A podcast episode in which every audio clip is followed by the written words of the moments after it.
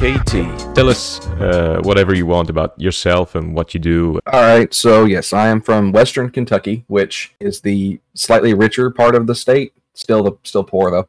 Um, and uh, you look right outside my, my window right there. Uh, I see the Ohio River. So you know that's that's sort of what I'm close to. But you know, I grew up in sort of uh, the Republican ba- base and background, and so I, I, I have seen the right a lot, and uh, so I, I have experiences with that. And this culture is what I'm used to, even though I'm opposed to a lot of that. I'm studying economics, mathematics, and cognitive science right now before I uh, go on to pursue my doctorate in economics. Okay. And that is that's basically uh, I really fell in love with uh, utopic socialism because I got to learn about it, and it uh, just opened my eyes to that as I feel the best form of it. And so now I decided I'm going to start a podcast and called the Utopic Socialist, and that's what I do. That's a very specific idea, you know, to discuss all this uh, world. Uh, for mm-hmm. those who don't know, and I think I might be one of them what is utopic socialism? yeah, Pietro as well. Uh, when and where uh, was it born? If we can say that it was born somewhere, some somehow, sometime, and what do we need to know before we discuss related topics? Okay, so to learn about it, you have to learn what happened after it, which it, it gets kind of confusing. But basically, so we, uh, I'm sure everyone has heard of Karl Marx. You hate him, you love him, whatever it is.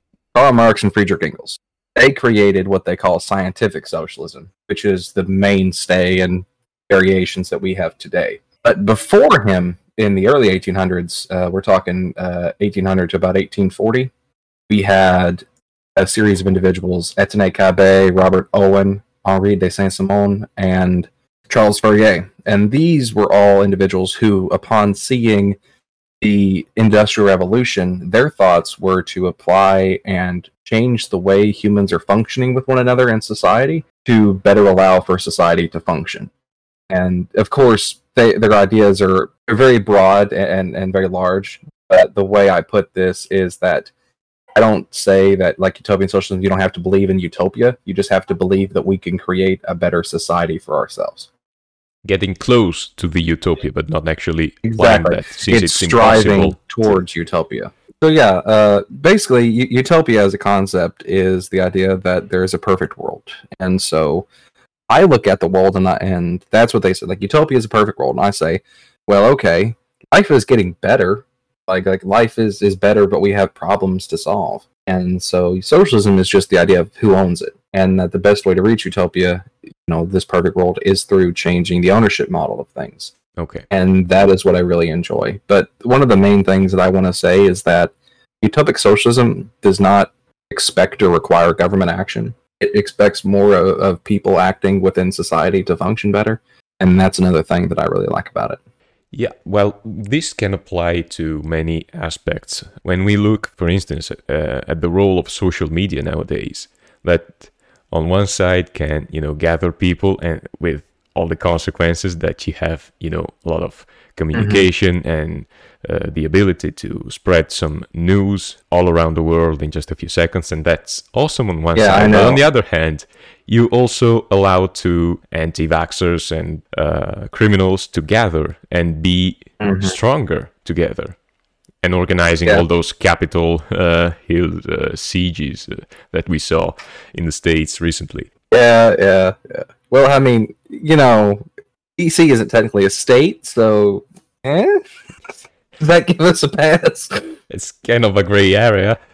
Uh, it didn't happen in the states, uh, yeah. you know. It it uh, it happened in in a federal district, but just cracking wise here, yeah, that was a terrible incident that happened, and it is I want to say it has shook the nation, but I don't think it has. I think it's stratified the nation, if anything. It shook for sure at least half of the nation, but I'm not sure about the the other half.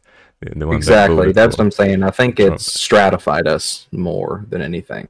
I would use that term, and the fact that everyone now is it's it's unified the left and the right alongside their opinion on it, but it hasn't caused us to rethink the way we handle our society.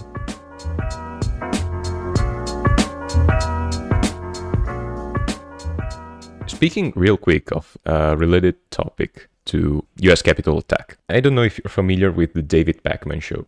I'm not. It's a. I've heard it, I just haven't seen it. Uh, I mean, it's my main source for all things USA. In, it has been in the last years since the All Trump right. inauguration. Uh, he pointed out something really interesting, in my opinion, which is if you say to me socialism, I immediately think of the clash between you know socialists and capitalists. I know that socialism and commu- communism are two completely different things, but uh, I mean, my mind goes to socialism versus capitalism that we saw also during the campaign and saying you're, you're a radical socialist and like that's something bad. And um, uh, David Pakman pointed out that those who cry now because some big tech companies and, and social media uh, deleted Donald Trump's account are the same people who opposed in every possible way the regulations over the companies and allowed those big tech companies to grow and to become the the absolute giants that we see nowadays. So those who didn't stop capitalism to grow this much and free market to grow to this point now they are quite incoherent when they cry about freedom of speech because some big tech companies deleted Donald Trump's account. What's your take? Right. So, well, what this is is a um, the first thing we need to say is, of course, you know, this isn't the first time in U.S. history in which we have seen massive, effective, uh, monolithic or you know monopolistic companies. Yep. We had a president, uh, Teddy Roosevelt, who was known as the Trust Buster because he went in there and started fighting against them. Well, we follow that up nowadays where we have these massive companies, but that's the thing is the people who are who are fighting for these government uh, restrictions they're doing so as a part of a package so to speak. Like like they they they don't want business restrictions and everything like that. They want free business. They're fighting for it as a package deal because we don't have that many parties here in the US you know? Yep. we don't have the ability to choose on different policies. When it comes down to it we really only have to choose between either you know uh, the far right and uh, the semi uh, right. And so that is uh, th- that's basically where, where we're going with things is that we see all these issues that people hold in all different circumstances because uh, all these different issues are packaged together. You know what I mean? You know what I mean by that? Yeah, I can see that. I mean, of course, you have less choice. So even maybe that can lead to someone who's not really supportive of all this violence that we're seeing on the, on the right to vote for them simply because they also represent what the Republican Party has been for the last hundred years. So the Mhm. the lack of third parties is absolutely something that's uh, to keep in mind. Uh, yeah, yeah. I mean, I mean, I'm just arguing. I'm, I'm, not arguing anything, but I'm just saying like that's sort of the idea because a lot of people on the right um, they see uh, the Republicans as to protect your gun rights, to prevent what they call socialism, going to stop handouts. That's a one big thing that the right really, really hates is this idea of handouts to anyone. Going to stop giving everyone health care. They don't want to give everyone health care and uh, they also uh, are against uh, abortion and any furtherance of any legal action against uh, people who are in, in minority communities. These are some of the. This is sort of the mainstay of the Republicans' platform. They don't explicitly state that, but you know that's their idea. And then the left is kind of directly opposed to all of these here, and that and that's our Democratic Party. You know, so it's a very interesting thing. You know, I see uh, Pietro yeah, uh, the idea of a free market, though, is a is a concept. let concept. me let me in- read in it the- because uh, we are recording. Oh, so yeah, yeah, the very simple but effective uh, thought that Pietro wrote on the chat. Uh, free market drives innovation economy, but the big companies uh, become more and more powerful than governments. Nowadays, we are seeing Mhm. maybe maybe that social media are more powerful than the actual governments. So we have to do something about it. Yeah, for sure. And so yeah, well, a couple points I want to make with that is companies today are the government in the U.S. That's what they are. The amount of money that flows into uh, our congressmen's hands is exorbitant because the lobbyists will set up their big homes in Congress and then they'll go hang out and they'll make deals and wine and dine and everything they can. And so all of these big companies will just go take care of that. That's what they want to do. And so, yeah.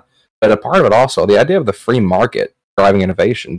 The US has these really large companies because these companies don't have to worry about the idea of the free market. Large companies nowadays in the US are on life support, basically, because of their inefficiencies. And they are so much uh, more profitable than smaller companies because they have so much effective support from our government to do so.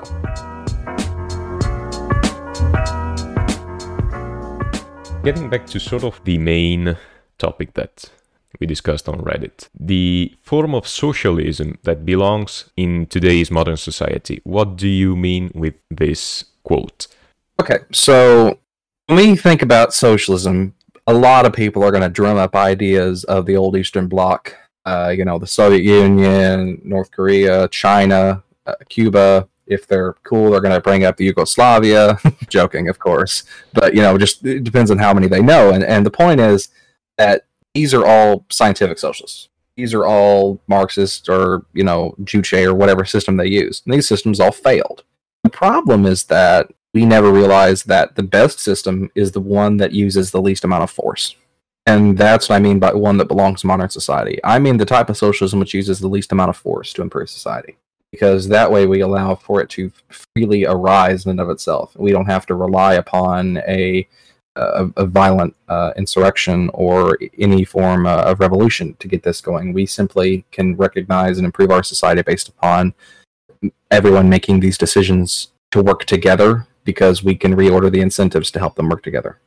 What do you think are the most compelling, the most important things that a utopian socialist could do if he was in power in the US or in any, you know, advanced uh, modern democracy. So what he should do is he should strengthen the FDIC program and remove all support from the uh, banking sector.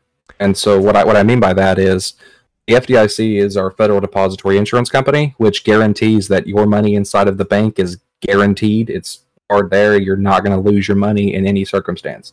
Well, the banks themselves have proven that they cannot function without continual government support and regulation. And with that, I would argue that we need to let these banks fail because that's that's one issue that we've seen in our society is that we continually support uh, capitalist enterprises with just excessive amounts of government funding, whether it is tax breaks, subsidies, protectionism, or any other variation thereof. We support these capitalist enterprises, and at the end of the day, we're left with nothing but a massive amount of debt and a bill to pay and that's my and that's my issue. I mean, we have institutions which are designed to provide for their market, and that would be such things as credit unions replace the banks. You know, I'm not saying that we don't need banks. What I'm saying is we need better institutions which are actually of the people, and that's like a credit union. You know, I I really support them. I've heard sort of a similar proposal here in Italy, and I want to know if that's close to what you mean with these credit unions. Uh, this proposal by the Five Star Movement said that we should separate the banks that are for you know savings for the people. We should separate them from the banks involved into speculation and investments and therefore they're more exposed you know to to fail to lose money is that something that you know resonates with what you said right right yeah. well well one problem uh, you know we do have those speculative uh, and banks here in america but the main thing is that the banks where people save money is going to be you know your chase uh chase american and and now they're just uh, now they're all skipping out of my mind but anyways what i'm talking about is that credit unions are just a different form of banking. It's a specific type of institution in which to you are a part owner in the bank and or the credit union. And so when you put money in there, you become a member and its entire purpose is to serve you. Okay. These banks don't have shareholders. They have members who are the shareholders. And that's what I like about these is because their entire incentive is to maintain themselves for you. And this is the thing with like cooperatives and cooperatives are effectively what the utopics wanted and and that's sort of why i see this this bridge between how we turn utopic socialism into the modern era is by recognizing that cooperatives and unions and such things are how we should build back a society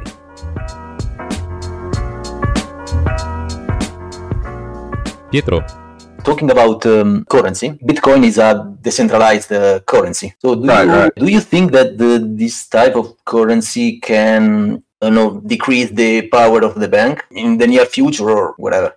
All right. So the thing about Bitcoin is that it, it's a fixed currency. There's small amounts of it entering the market, but it, it's effectively the same thing as gold in terms of a currency. But the issue is that currency isn't held by the central bank. And so uh, that's that's going to be the government's uh, situations. In Europe, you all have uh, the European Central Bank, and over here we have the Federal Reserve, and that is the uh, and, and, that's the difference. Is that this isn't going to make a big change, and we still don't. It's still too early to tell if Bitcoin is going to be viable in the next week. I mean, that's that's how volatile it is. If we look at Bitcoin's history, it does these massive uh, peaks, and then it does these extreme troughs and we're waiting to see if it's going to stabilize itself or not. It's just it's too early to tell for something like Bitcoin to give a good answer how it's going to change the world and if it's going to change the world at all. It, it might be helpful in, in, the fact that people are going to be able to use it as a some as a small investment. It's probably going to have higher interest for a while than uh, keeping your money in cash or in in the banks. But it, it's hard to say that uh, Bitcoin's going to change the currency market. Now the the price is very high, mm. skyrocket. Yeah. Yeah, and uh, I know that Italy, uh, I know that Italy had big currency issues back when they switched over from from lira had before lira to yeah, euro. lira. Yeah. yeah, yeah, the lira to the euro. I know that's been that's been kind of hell on your economy lately. Yeah, I wanted to discuss this uh, real quick. I have a couple of questions. First of all, you mentioned the the switch to euro that many countries here in Europe uh, adopted in 2002. Uh, right. We have a currency union, but we don't have a financial union. We have a central European bank, but it doesn't have that much of a power because you know our governments get to handle uh, all the euros that come in from other states, mm-hmm. and so I remember hearing I, I don't know from whom I heard that the European Union cannot be only a monetary union that you all adopt euro and you're fine. It should be also something more, you know, in terms of finance and when you when you just adopt the same currency in uh, different states, you don't get a free and fair market in terms of when we, when we talk about the idea of adopting the currency, th- this is kind of multiple things, but I, I want to go and start start off talking about the transition from the lira to the euro. Uh, this is something I looked at, and so so Italy, as far as I know, used to be sort of Europe's China, and was responsible for a lot of low grade manufacturing because the lira is was really low value, and if a currency is weaker than another currency, then you can sell goods to that country. A, a country like uh, Germany, which has the, the mark and was very strong in the early 2000s, uh, Italy was, uh, or the 90s and such, was able to sell uh, goods to uh, you know Germany and France and Britain because the uh, lira was weak, so weak it was easy to sell goods. Well, when the, the euro was adopted, it became a lot harder for Italy to compete with manufacturing, which has caused somewhat form of economic stagnation and transition in the economy. Uh, not to mention the development of China as becoming the world's factory. Another quick question. Someone is saying uh, we should cancel all the debts that relate to the coronavirus pandemic in that can help to rebuild the economy. Are you in favor against uh, canceling debt all along? Is it possible to do that? Uh, so that is a very weird thing, and we're just sort of learning about it because the the concept of sovereign states holding this massive pile of debt to GDP ratio is a very new phenomena, and it depends upon where you fall along the economic spectrum. Uh, the, uh, so, like modern monetary theory is a very popular one, but in terms of does the government have the ability to cancel the debt? The government has the ability to cancel the debt. Is the first question to answer. They do. They absolutely have the ability to cancel the debt. The issue is going to be what is that going to do to the credit rating? which is basically if you cancel debt, then people are going to want to give you debt because it has been canceled.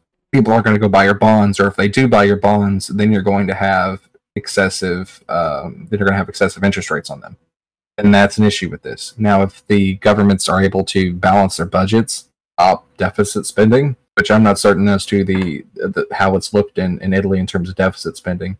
I know over here in the U.S. it's just massive. Well, here as well, of course, with the pandemic is even worse than that in terms of you know spending. But yeah, yeah, we've always so that, that's going to be the issue. We've always had these uh, theories uh, all over '90s and even until yeah, maybe, maybe even until 2018 that we should lower the debt. And all they did was cutting uh, social security, cutting healthcare, cutting uh, school, cutting, you know, and, and they they got nothing yeah, out of it because in, in the end our economy didn't even grow that much. Well, I, I would argue that the, the issue with, with uh, you know the European Union is that you have such countries as Germany and France and, and Britain. These are much stronger economies. You're better to be compared to Spain. That's just how it is. Yeah.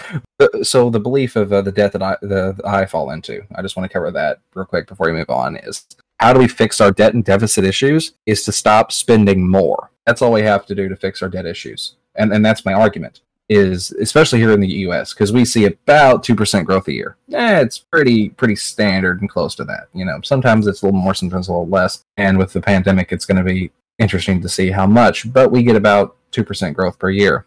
Anyways, if we were to simply stop spending more money, then eventually our growth in our economy and our revenues would make it so that we could pay more money and therefore we could solve our issues in terms of our deficit and then we can just work from there from balanced budget because what happens too often is we say we have to balance the budget and then the government goes and finds the most hurtful things to cut the budget from. Yep. You know let, let, let's let's still buy that new five billion dollar submarine that cannot go underwater. Yeah we bought one of those uh, or a $10 billion destroyer that doesn't have an engine on it uh, or spending billions of dollars upon uh, you know fighter planes that cannot do anything because they were designed for nothing. We did that, and uh, then we cut three hundred thousand dollars from the White House tours budget. They want to cut the things that people need to live on. Yeah.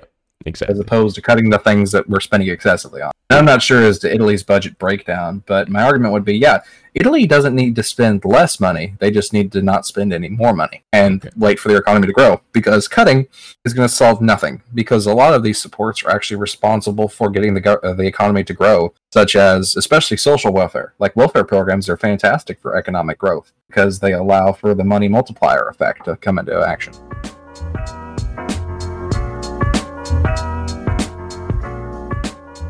Mathematically, it's impossible for the economy to grow forever. What's your take on that? All right, so that as a statement is a bit Malthusian because yes, it is impossible for the economy to grow infinitely with finite resources. However, we don't have finite resources. They're just uneconomical to gather. And that's the issue. The economy is going to continue to grow to to a point. That's the thing is eventually we're not going to be a single planet species. Move out to a second planet, then a third planet the solar system and the galaxy. We'll spread out from there. That's when we talk about like uh, forever economic growth. Is eventually we would expect to see our our society develop to the point of being an interstellar species. That's cool to hear, but also scary. But we we won't live that long, so I don't think it should yeah, bother yeah. us that much. And, it sounds cool, like ah yes, capitalism is going to save us by making us on the moon. That's not what's going to happen. Capitalism is not going to put us on the moon. The government is going to find a way to put us on the moon, and then the capitalists are going to find a way to make that cheaper and that's usually the way what happens is that the government spends billions and billions of tax dollars to develop something new and then the capitalists they go fix it to where people can have it for cheaper through various methods of exploitation. Uh, and, and that's effectively what happened with such things as the microwave which is my favorite example. The microwave was invented by nasa during the space race and then a whole bunch of businesses started making microwaves, and then over time, the microwaves got to the point where they are ubiquitous in households across uh, the USA. Okay, thank you so much for being here. It's been a yeah, great time talking to you. It's so interesting, and you know maybe we can keep in touch and talk again sometimes in the future. Absolutely. You all have a go.